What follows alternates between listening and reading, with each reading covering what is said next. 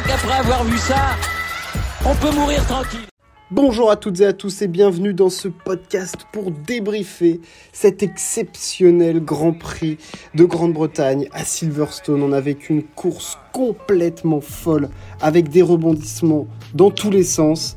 Euh, ça a été absolument exceptionnel. On a eu, alors, très très peur au début. Heureusement, ça s'est bien fini parce qu'il y a eu un très très gros crash, c'est vrai, avec Guan Yu Zhou et aussi Alex Albon.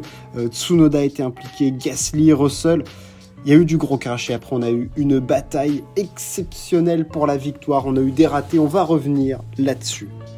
Le vainqueur, c'est sa première victoire en Formule 1. Carlos Sainz est allé s'imposer. Alors ça a été rocambolesque, on, a eu, on en a vu de toutes les couleurs, mais ça y est, l'Espagnol débloque enfin son compteur et Ferrari regagne à nouveau une course cette saison. Il s'impose devant Sergio Perez qui a fait une remontée incroyable et Lewis Hamilton qui a été fantastique.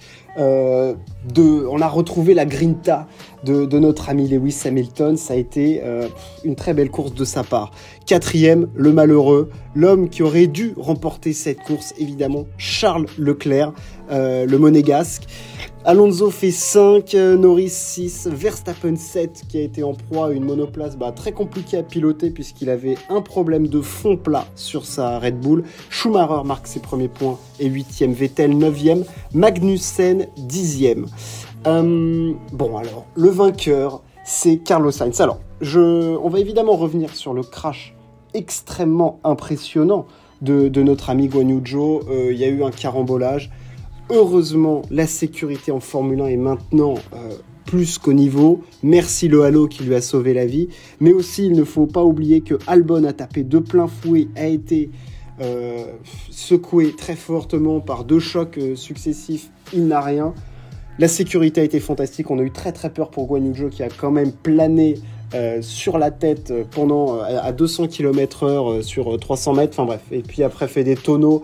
La sécurité a aussi protégé les, spectateurs. Bref, passons ça. Par la suite, il y a eu donc ce premier départ où Carlos Sainz s'était d'abord fait manger par Verstappen qui avait de la gomme rouge.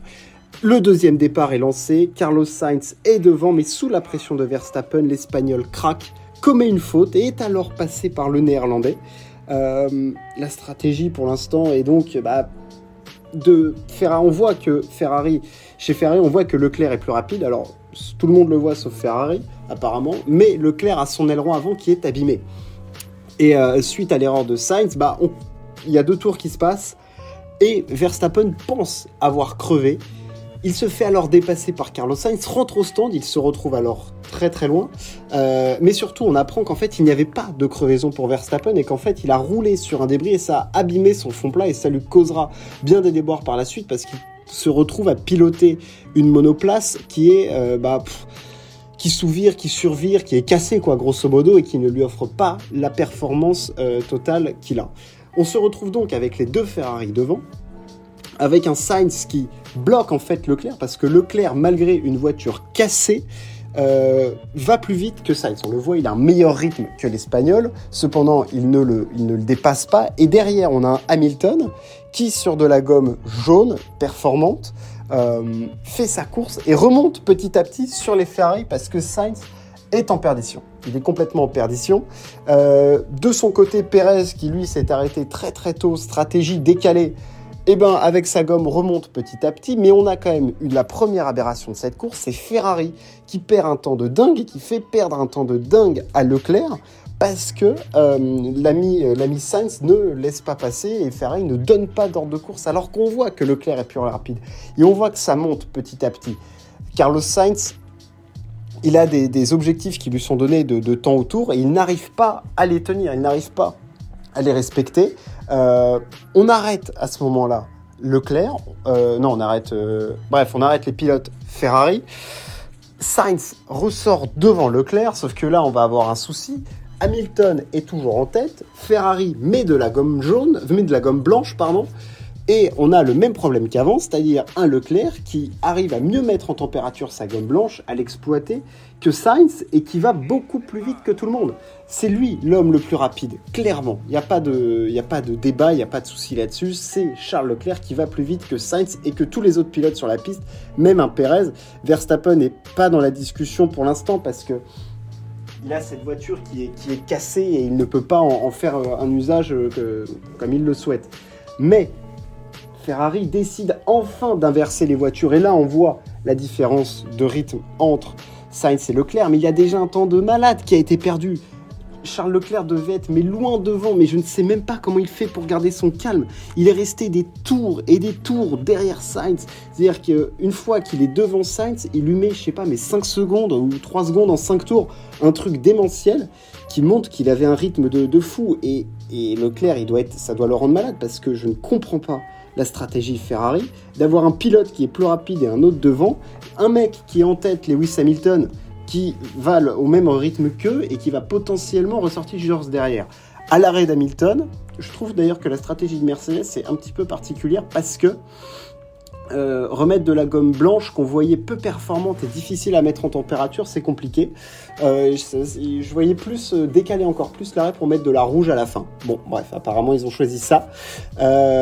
et quand Hamilton ressort, il est à 4 secondes et quelques des Ferrari. Et Leclerc, à ce moment-là, s'envole complètement. Et il arrive le fait de course, le dernier fait de course, qui va nous amener à une fin de Grand Prix complètement folle et à l'incompréhension encore plus totale chez Ferrari, alors que Leclerc était en tête. Ocon a un problème de boîte de vitesse. Il s'arrête euh, dans, une ligne droite, là où il peut s'arrêter. De toute façon, ça a pété. Et là, safety car, évidemment. Et que fait Ferrari? Ferrari n'arrête pas Leclerc, ils arrêtent Sainz. Hamilton s'arrête derrière. Perez aussi, qui était remonté, en profite. On se retrouve donc avec en tête un Charles Leclerc avec de la gomme blanche, dure, usée, 16 tours, beaucoup plus usée que tout le monde. Euh, en tête de cette course, avec derrière lui une meute, à savoir euh, Sainz, Hamilton, Perez, avec de la gomme fraîche et dure pour les dix derniers tours de course. C'est une aberration complète. Pourquoi ne pas avoir fait arrêter Leclerc? C'était, ça, ça paraissait l'évidence. Au-delà du mérite de, de Leclerc, c'était censé être le pilote numéro un chez Ferrari. Qu'est-ce qui pousse Ferrari à privilégier Sainz? Plutôt que Leclerc C'est la grande question, franchement. Et honnêtement, on ne sait pas trop quoi répondre à cette question parce que ça paraît lunaire. Ce qu'a fait Ferrari, déjà, ça paraît lunaire de les voir donner des temps autour à faire à Sainz et qu'ils n'arrivent pas à les faire et d'avoir empêché Leclerc d'avancer. Et après, bon, bah, tu sacrifies la course de Leclerc parce que quand derrière lui, T'as trois mecs avec des voitures qui sont quand même performantes et lui avec de la gomme dure, usée et eux avec de la gomme tendre, fraîche, tu sais qu'il va se faire dépasser. Sauf que Leclerc a été héroïque. Sainz passe Leclerc. Leclerc Sainz s'envole et Leclerc par la suite va défendre de façon héroïque, magnifique. La passe d'armes Pérez, Hamilton, Leclerc est, est devenue instantanément une des passes d'armes les plus mythiques de l'histoire de la Formule 1. C'était énorme. Et pour ça, il faut un contexte. Il faut des pilotes de malades. Parce que là, on avait des, pilotes ultra talentueux, surtalentueux. Il faut une piste magnifique et Silverstone t'offre cette possibilité-là. Et surtout, un Charles Leclerc que j'ai trouvé mais fantastique. Le niveau de pilotage de Charles Leclerc hier avec une voiture cassée quand même, il faut bien s'en souvenir, Leclerc pilote avec un aileron avant qui est à moitié pété, des pneus durs usés face à des pilotes en gomme tendre et alors il se fait passer par Pérez, mais il défend de façon héroïque. Alors la passe d'armes mythique, c'est celle avec... Alors oui, il y, a, tout l'histoire dans le numéro 1 et tout. Ils sont à 3, t'as d'abord Pérez devant, puis Hamilton qui repasse parce que Pérez tasse Leclerc et oublie complètement Hamilton. Ensuite ça repasse. Leclerc fait un extérieur pour repasser après le, numéro 3. Bref, c'était complètement fou. Mais le moment mythique, c'est le dépassement de Leclerc sur Hamilton à Cops. Mais mon Dieu, ce dépassement. C'est-à-dire que le mec a une voiture pétée, gomme usée, l'autre il a des gommes tendres, voiture euh, parfaite et tout. Et Leclerc arrive à passer à l'extérieur d'Hamilton à Cops, là où il y avait eu l'accrochage entre Hamilton et Verstappen l'année dernière, et faire un dépassement, mais maman, maman, maman. Bon alors, après, il craquera évidemment et se fera dépasser par Hamilton, ce qui est la logique au vu de, la différence de, performance des gommes.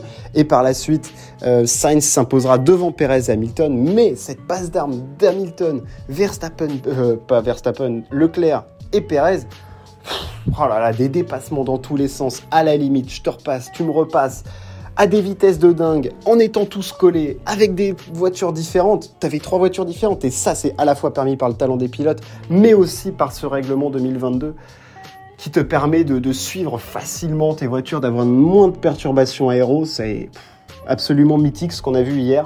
C'est un moment de Formule 1 et on a eu des immenses pilotes.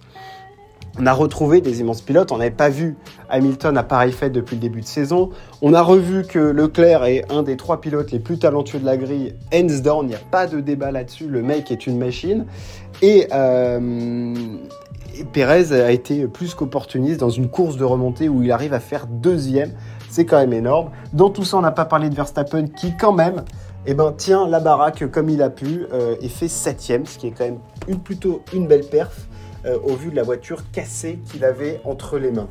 Mais évidemment, ce Grand Prix, cette victoire de Sainz, euh, tu ne peux pas ne pas parler en fait, tu as l'impression que limite que, que, Ferrari a perdu ce Grand Prix parce qu'ils t'ont encore offert une stratégie lunaire alors qu'ils avaient tout pour faire 1 et 2 ou au pire 1 et 3.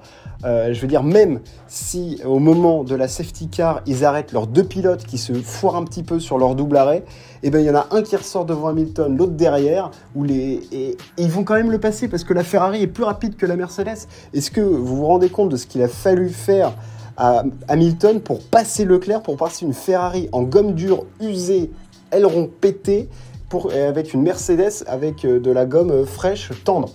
Donc il y a un écart de performance tellement énorme entre les deux que obligatoirement les Ferrari auraient passé la Mercedes d'Hamilton. Voilà. Et Ferrari a préféré sacrifier Leclerc, donc ils font 1 et 4. C'est, ils ont encore offert quelque chose de au seul à le secret. Leclerc aurait pu reprendre énormément de points à, Verstappen. Ce n'est pas le cas. Euh, le néerlandais a limité la casse. Bon, Ferrari regagne, mais clairement, encore une fois, c'est pas de la maximisation de points. Il y a du folklore, c'est pas carré. Bref, c'est Ferrari. C'est très difficile d'être pilote Ferrari en ce moment quand même. Euh, enfin, d'être pilote Ferrari et d'être euh, d'être supporter de la Scuderia. Mais Leclerc est franchement un mec en or pour pas péter des câbles et rester calme à ce point devant des stratégies aussi foireuses où à chaque fois quand même, il l'a quand même dans l'os en ce moment. J'espère pour lui que ça se passera mieux du côté de l'Autriche la semaine prochaine. Voilà, ce Grand Prix était exaltant, on en a eu plein les mirettes. Euh, j'espère que ce podcast vous a plu. On se retrouve très très vite. Ciao, à plus.